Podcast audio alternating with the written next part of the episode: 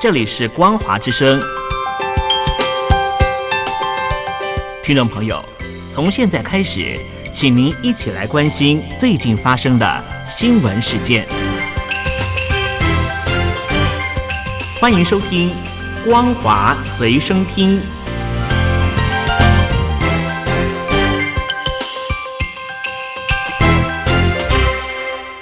欢迎收听今天的《光华随身听》，我是兰玲。首先带您关心战争的最新情况。乌克兰总统泽伦斯基的幕僚长叶尔马克表示，乌克兰希望中国在终止乌俄战争上扮演更显著的角色。并成为乌克兰未来安全的保证者。他也预测，泽伦斯基和中国国家主席习近平很快就会展开对话，但没有说明明确的时间点。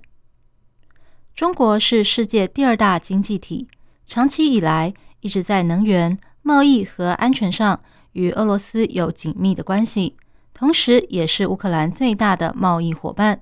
不过，中国一直拒绝应西方国家要求谴责俄罗斯入侵乌克兰。叶尔马克在一场线上记者会中表示，到目前为止，中国一直保持中立，但我们认为中国在终止这场战争和建立新的全球安全体制上应该扮演更显著的角色。我们期待中国在这个新的安全体制为乌克兰做出有意义的贡献。并成为这个安全体制架构内的保证者之一。我们给予中国最大的尊敬，并期待它能扮演更主动的角色。中东媒体报道，俄罗斯军方正在从中东叙利亚招募雇佣兵。这支部队被称为“纳粹猎人”，预估将有数以百计的叙利亚战士投入乌克兰战场。二零一七年。名为“伊斯兰国猎人”的叙利亚部队在俄罗斯的支持下成立，负责打击激进圣战组织伊斯兰国。但现在他们有了新的任务。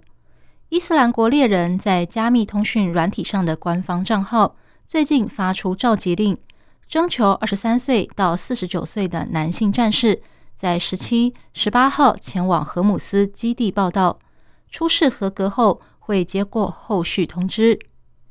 曾经参加甄试的消息人士透露，他们告诉我们，数周内出发，而且必须明确登记签约。我们出发前必须签署有关文件，确定月薪和万一出事的补偿。我看见数十人已经向基地报到。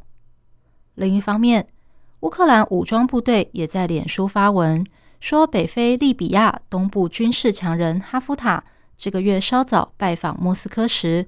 和克里姆林宫达成协议，将派遣利比亚志愿者前往乌克兰与俄罗斯并肩作战。香港官方最新通报显示，新增一万四千一百五十二起 COVID-19 确诊病例，过去二十四小时再增加两百四十五名死者，整体死亡率上升至百分之零点五八。香港卫生署卫生防护中心传染病处首席医师欧家荣说：“香港新增一万四千一百五十二起确诊病例，新增两百四十五人死亡，其中八名死者未入院。最年轻的死者是一名五十六岁的女性长期病患。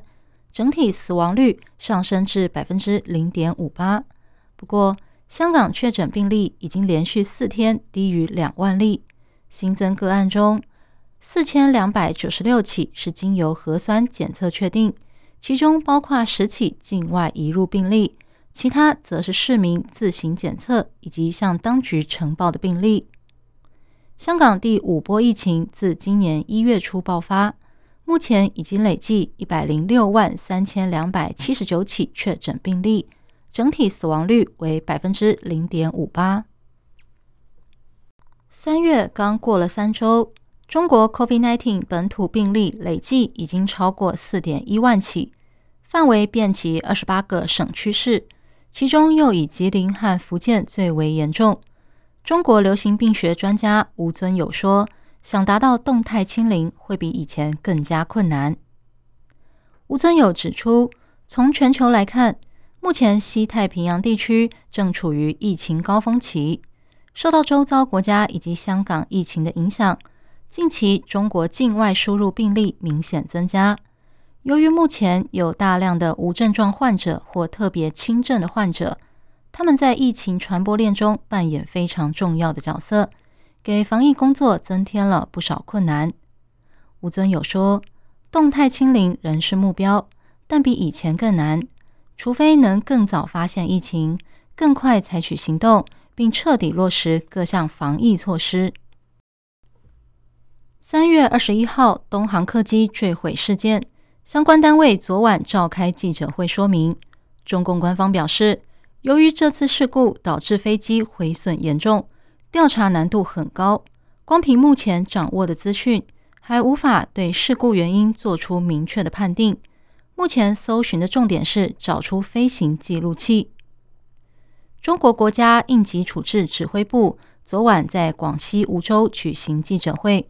说明东方航空客机坠毁事件相关调查的最新进度。中国民用航空局航空安全办公室主任朱涛指出，这次事故造成飞机毁损严重，调查难度很高。由于调查工作才刚展开，以目前掌握的讯息，还无法对肇事原因做出清楚的判决。调查小组正在全力以赴搜集各方证据。重点在搜寻案发现场的飞行记录器，并综合各方面讯息进行分析。一旦有进展，将在第一时间公布。东航云南有限公司董事长孙世英也说，东航已经和一百二十三名旅客的家属取得联系，为家属提供必要的协助。中国东方航空一架客机二十一号坠落在广西。打破中国将近十二年的飞安零事故记录。外媒分析，中国在过去一连串空难事故中振作，创造了良好的飞安记录。这次空难恐怕会使监管部门祭出一波严格的审查措施。中国民航局今年二月二十五号才宣布，截至二月十九号为止，中国民航持续安全飞行时间。突破一亿个小时，创下中国民航史上最好的成绩，也创下世界民航史上最佳持续安全飞行记录。但不到一个月，东方航空班机失事，打破了这个记录。中国民航在一九八零年到一九九零年代有多起失事记录，促使政府相关部门插手整顿。解决方法包括降低平均机龄。投入更多成本维护、培育高技术人才等等，加上中国经济崛起，有能力投入大量金钱整顿，这才让中国非安记录开始由劣转优。纽约时报分析，COVID-19 疫情、乌克兰撤侨失误等事件，都在削弱党在人民心中的守护者形象。这次坠机事故。又给中国国家主席习近平带来另一个公共安全问题。习近平承诺对坠机事件追究责任，提高了人们对迅速彻查空难的期待。这场事故可能会再引发一波监管审查。